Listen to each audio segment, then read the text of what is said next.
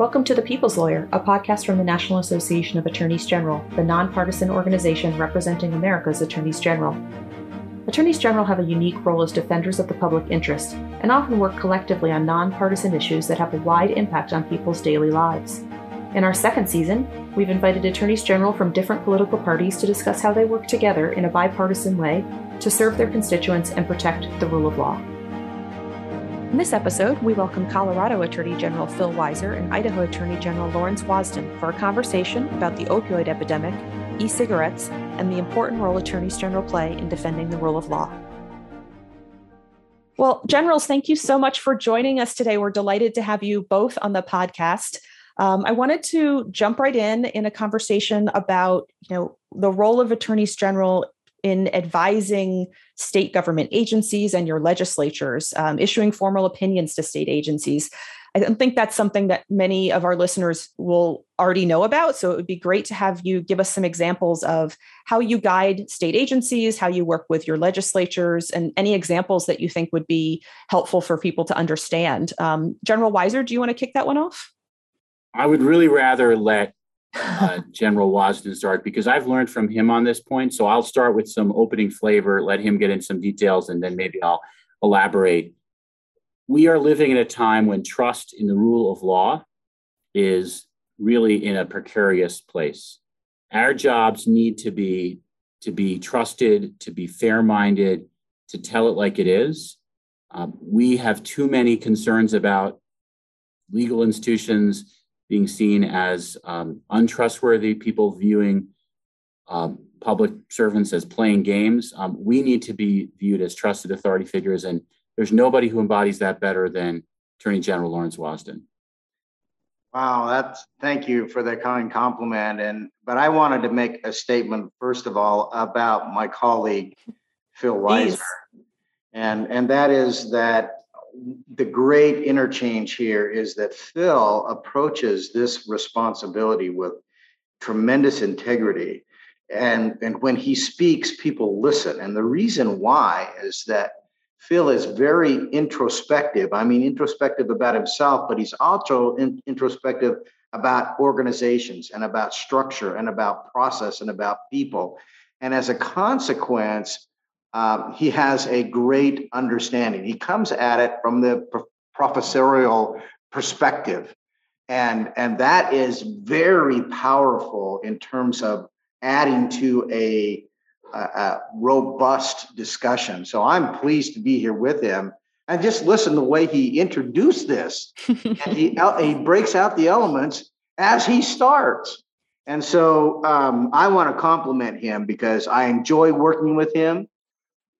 We have different political perspectives, but those perspectives actually enhance our discussion and our friendship. They don't detract from it. And so I wanted to just compliment my, my good friend, uh, Phil. Now, you asked the question. Um, we have a role uh, as providing advice to legislatures and so forth. In Idaho, that happens by statute. And what the statute says is upon request, I'm required to render a legal opinion, not personal opinion, not public opinion, but a legal opinion uh, to state agencies and to the legislature. So first of all, is it happens upon request. They just don't go around, you know, rendering these great, wonderful legal opinions. So it's a it has a specific set of requirements that there's a question. That question is related to facts. It's related. It's about law, and so that's how I am going to respond just like any, any of my other clients and in normal attorney client uh, relationship, I advise my clients. I don't make the decision for my clients. And my clients uh, make decisions, and then my obligation is to, within the bounds of the law, defend the decisions that they make. Oftentimes, uh, my clients don't want to accept my advice. I'm, I don't know about Phil. I'm, I'm certain his you know his powerful personality he's able to persuade his clients but uh, for some reason i just don't seem capable of always persuading my clients but that doesn't dissipate my need and responsibility to defend their policy choices now uh, i can give you an example say on on abortion and that is a very hot topic throughout the nation. It's a hot topic in my state. It's a very hot topic in my legislature. Uh, and I'm often asked, does this proposal meet constitutional muster? My duty and obligation is to review that, not based upon my personal viewpoint or anybody else's personal viewpoint, but rather, does this meet the requirements under the United States Constitution as enunciated by the United States Supreme Court? So we will offer an opinion and say either yes, this meets constitutional muster, or no, this does not meet constitutional muster. Unfortunately, what happens is people are too caught up in the policy part of it rather than the legal part of it. And then they will make accusations well, you're truly a communist or you're pro-abortion or you're anti-abortion or what whatever their allegations may be all of which is irrelevant and and isn't true it's not based upon my preconceived notions of whether it meets constitutional muster or not. Most recently, we've rendered opinions that uh, the proposals, a number of proposals on abortion, didn't meet constitutional muster. Uh, they were passed anyway, which is the legislative right. They don't have to follow my advice. And then there is a lawsuit brought challenging the constitutionality of that piece of legislation. My obligation is to defend that, is to raise the legal arguments in defense of that policy choice, and which we do. And then at the point at which we lose, which we often do on those matters, uh, then the allegation is, you know, you're a bad lawyer, whatever else. You didn't really believe in the case. And the answer is that's is again not relevant. Um, and but it is to provide advice to people. That is, we need to tell them what they need to know rather than what they want to hear. And that's critical. It is to call balls and strikes fairly and squarely. And if we do that, how that benefits the public is that the persons making public governmental decisions have the tools to make those decisions. And that doesn't mean they're going to follow our advice all the time because they don't. But at least the proper decision making tools are on the table at the time the decision is made if I could follow up, Allison, I think there's a statement that Lawrence made that is, to my mind, true north for all attorneys general. He says, as is sometimes the case, the legally correct decision may not be the politically convenient decision, but my responsibility is to the state of Idaho and the rule of law. That doesn't come from the situation he was just talking about with um, respect to abortion it, it, it's a different context, but it's very important. M- my example is not a legal opinion, but it's defending the state of Colorado in a case that involves a challenge to our taxpayers' Bill of Rights, which Colorado has the most extreme taxpayer Bill of Rights provision in any state constitution. Um, in my mind, it's too extreme. It is a straitjacket that is um, problematic. There was a temporary uh, loosening of it, but we are not in a good place with matters like school funding, um, transportation funding, et cetera. It's being challenged on a constitutional theory that is creative and is supported by every single um, member of the Democratic Party in the state legislature. So I'm on one side, and every member of the Democratic Party in the state legislature is on the other side because I'm on the side of the state of Colorado and the rule of law and defending our laws. That's what an attorney general needs to do. And let, let me compliment my, my friend Phil on having the, the courage to do that. On occasion, some of our colleagues, and I'm not being critical, and it's both political sides, buckle to the political pressure. I mean, I, there was an occasion when one of our colleagues said, Well, I just want to be on the right side of history. This isn't a function of being on the right side of the history. It's not a function of trying to aggrandize ourselves or set ourselves up for some political future race. It is to be the lawyer who makes the hard call and represents his client, defends his client, makes the legal arguments in defense of the policy choices of his client rather than usurping that authority exercised by other executive officers or the legislative branch of government. And I compliment Phil for having the courage to do that. Well, I get asked this question about this case or about other matters. How can you do something that might be against your own personal views? And I say, in the hierarchy of my personal views and philosophy, the highest value is the rule of law and living in a democratic republic. This is why Lawrence Wasden and I agree on 99% of what matters. We can have an honest discussion about abortion rights and the complexities and challenges on what the right policies might be. But if we don't live in a society that is governed by the rule of law and continues as a democratic republic, discussions about any range of important issues, transportation funding, healthcare, what have you, they're not going to matter because it's all going to be left to the whims of whoever might be in power. And John Adams had this great saying um, We are a government of laws, pardon the gendered language, not of men, by which he meant to say we should not be at the mercy of the whim of whoever's in power. We need to have institutions that constrain judgment and that provide continuity so that people aren't really vulnerable because we don't have equal justice under the law. It depends on are you a favored group or not? Are you rich? Or are you poor? A lot of countries around the world don't have the rule of law. And they envy us having it. We can't take it for granted. And I couldn't I couldn't emphasize that more um, in terms of the rule of law and the way it is perceived around the world. We've done some work uh, internationally uh, in Mexico, El Salvador, uh, been to Cuba, and a lot of countries in, in Africa.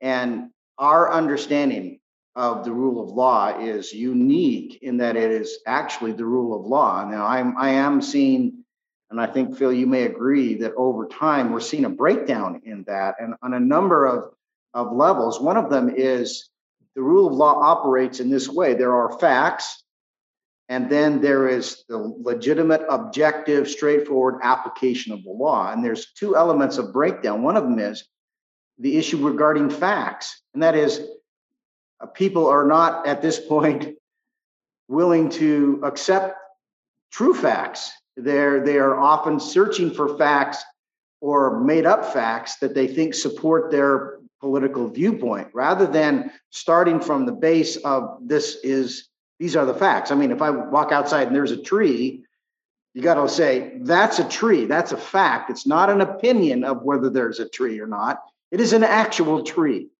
And we can debate whether it's good, bad, or ugly, cut it down, not cut it down, too fat, too big, whatever else. But we have to start at the basis of that's a tree, and there it is.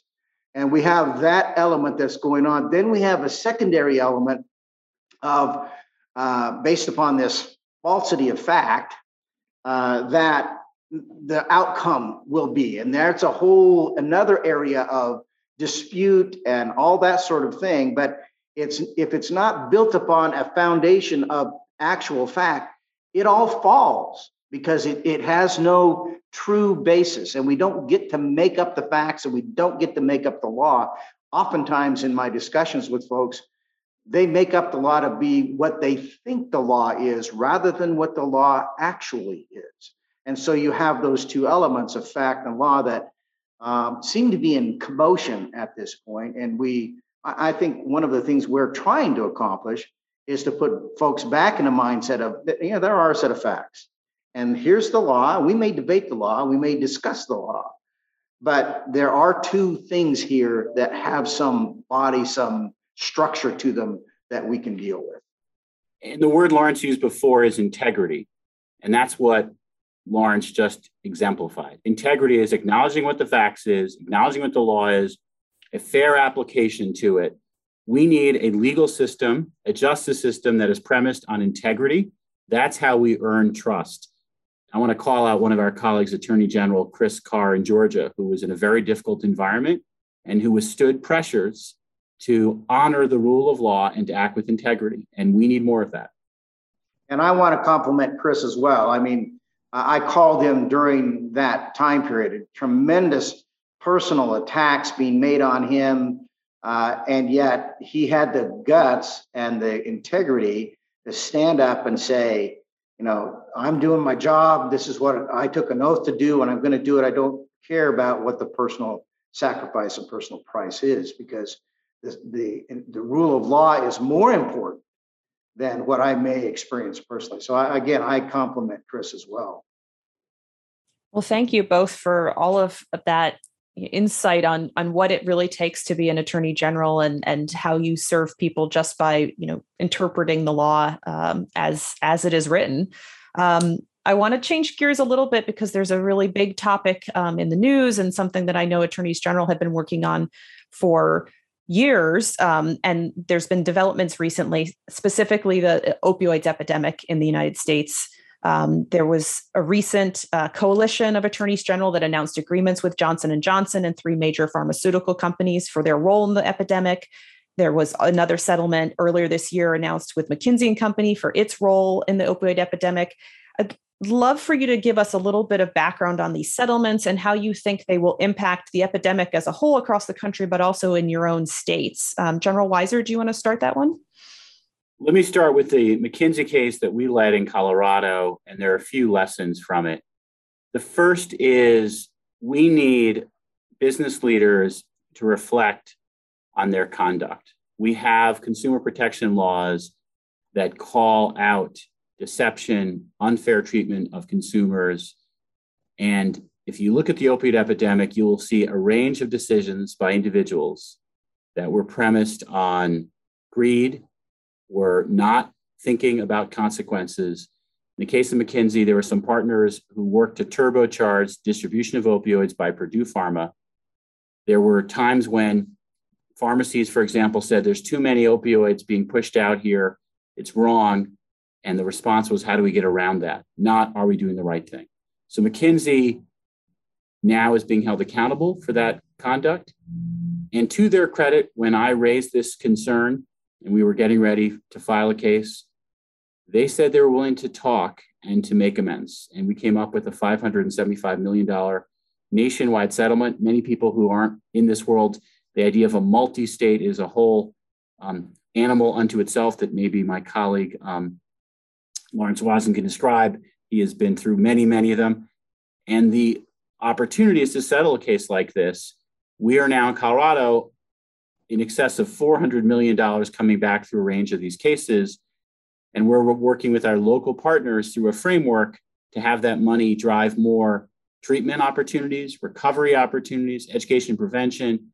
We're in a deep hole. This all started with Purdue Pharma and the Sackler family pushing out Oxycontin 25 years ago. No other nation in the world has an opioid epidemic problem like we do. We're going to take a lot of work to get our way out of it. Uh, this is an area that we have to stay vigilant on. We have to make sure these funds go to this purpose, and we need more money because this is not going to be enough. So this is a a real mission that we are all taking seriously. This, as you noted, is bipartisan. The multi-state in McKinsey had 47 or 48 states. That's a great summary of, of what's happened. I guess what I can add here, this did start with Purdue Pharma. And what they did was they sat down and orchestrated falsehoods in order to increase their sales of opioids. Some of the things that we have alleged and the evidence sustains is that they created this concept of pseudo addiction. Uh, they blamed those who were addicted as being bad persons. Or, what they were pushing was to doctors was to increase the uh, uh, dosages and to increase the number of dosages that the recipients received. And the purpose wasn't because uh, it was serving the patients was because it was ser- serving the pocketbooks of Purdue Pharma and the Sackler family. That's what was happening. And that's what the facts show. And as a consequence, it created uh, addiction, which came in the form of prescriptions and then non prescriptions. As Phil mentions, the distributors were, were participants here in that they have an obligation to, to look at how is the distribution of these opioids going and they turned a blind eye so to speak a blind eye that filled their pocket with cash and so that creates this responsibility that the manufacturers have as well as the distributors in the j&j case it's about a $26 billion uh, settlement about 119 million of that uh, comes to the state of Idaho. Uh, there's dis- discussions going on now. That's not a completed settlement because discussions about what's the state portion, what's the local government portion, uh, Native American tribe portion, all of those kinds of things. So that's still in process. But you think about that amount of money, take $119 million, split between state and local and tribal governments, and uh, and state and local governments. And will that solve the problem? And the answer is no. It's it's not enough because the problem is ongoing. It's been going on for 25 or 30 years. It, it we have years into the future where this problem is going to exist. So uh, that isn't sufficient. But what's the role that we as attorney generals play? We don't make the policy choices that solve the problem. What we do is we have a lawsuit in front of us. We have, we have to take into account what can we get, how can we get it, how soon does it come, what's the value of our evidence, is it is it sustainable? We take all of those into account as we fashion a settlement, which is what our role is, is to, to fix that lawsuit, either litigate it to an end or to uh, arrive at a settlement, which we have done. We now have to look to the policymakers in state government to help finish, uh, add the other elements necessary to really address this problem. Thanks for that explanation. I think it will be very helpful for people who've you know heard something in the news, know that that attorneys general are working on this, but what exactly does that mean? And it's a really good explanation to say your part is here, and then it's up to the your your state and local policymakers to take it to the next step. So. Um, a similar area that's healthcare, but also consumer protection related would be e cigarettes. And I'd love to get some background from you both on uh, a letter that you both recently joined asking the acting commissioner of the US Food and Drug Administration about that's related to e-cigarettes and other tobacco products. Um, General Wasden, maybe can you explain the concerns that you outlined in this letter and, and what you hope will happen? Yeah, in fact, it's probably it, to folks who aren't familiar with the whole tobacco issue. Uh, it's they may think, well, it's odd that attorneys general are involved in this, but our involvement in tobacco goes back decades. Uh, and in fact, it, the uh, settlement, the master settlement agreement with the tobacco industry uh, over their marketing of cigarettes uh, in an unconscionable manner, uh, with particularly as it relates to youth. Uh, they had a, I mean, they created a tobacco institute whose whole purpose was to lie to the American public about the dangers of tobacco. And so this is a process we've we've gone through, and we're going through opioids right now. Uh, and so we, as attorneys general, came together and we litigated with the tobacco industry and did so successfully. And it created an agreement which uh, requires tobacco companies to pay two states uh, to, to repair the damages done by the behavior in which they engaged. We have similar concerns about e-cigarettes, uh, among other things, the use of flavors. Uh, for example, a bubblegum flavor probably doesn't appeal to a 40 year old man. Uh, it may appeal to a youth. And again, we have concerns about the use of these flavors, particularly as they are used to market to youth. Um, and so we then joined a number of our other colleagues talking to FDA saying, you know, you exercise your responsibility here um, because uh, using these um, flavors uh, disadvantages youth. Now, you say, well, it's an e cigarette, it's not a tobacco product, but the problem is that the nicotine that is, that is within that e cigarette is derived from tobacco and the, the statute specifically addresses that. This is the proper entity to address the issue, and it has that uh, addictive power. And that means that we are attempting to, to addict youth that would not otherwise be using this, expanding that, and there are a myriad of health issues that are going to arise. Others would argue, well, yeah, but they're not using tobacco. That actually is not necessarily sustained by the facts. They begin using e-cigarettes, and they also then would then use uh, nor, normal and combustible tobacco products. So there's a whole ear, uh, set of issues with regard, particularly to youth. And our one of our greatest concerns was the use of flavors to enhance and attract youth. If I can just ex- expand briefly, the tobacco story is a painful one youth were targeted. People may be too young to remember the Joe Camel ads. They were focusing on getting young people addicted. That was part of the business model and strategy, even though they were not lawful users of the product. Today, we have seen that story again happening with e cigarettes. We are suing Juul for a social media influencer campaign. Cool kids or Juuling is cool. They, they knew what they were doing and they were trying to get people hooked. And now we have a teen vaping epidemic. Colorado has been among the highest states for teen vaping, and so we're addressing it. What is interesting to me and, and notable about both these two topics, opioids and uh, vaping, is they're both public health issues. And one of the roles that I found myself playing is being very involved in public health issues, something that I wasn't. I knew I was signing up to defend the rule of law. I didn't realize how much I was signing up to be engaged in public health. Yeah, I mean that is interesting because so many of the the topics that you work on as attorney general impact people's lives in ways that aren't always obvious. Um, so I know we're we're running short on time, and I wanted to just both. Nothing wrong with being short. I just want you to know that there's nothing wrong with being short. I was not making a comment about anyone's height. I want to ask you in wrapping up. I mean, you've both talked about integrity and responsibility and the true north of the rule of law. Um, any thoughts that you want to share with our listeners or just about leadership in the legal profession? And I'll tie it to the fact that you are both leaders of NAAG. You both serve on the NAAG executive committee.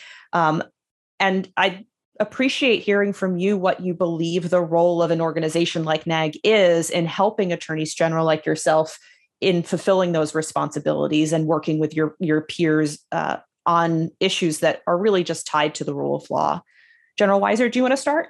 I, I will. Um, I'll start with NAAG and I'll, I'll, broaden out. I was privileged enough to be on a NAAG trip to Israel, um, which had attorneys general from both political parties thinking about the rule of law in the context of another nation and learning about issues like water and cybersecurity that we have to deal with here in Colorado and all across the US.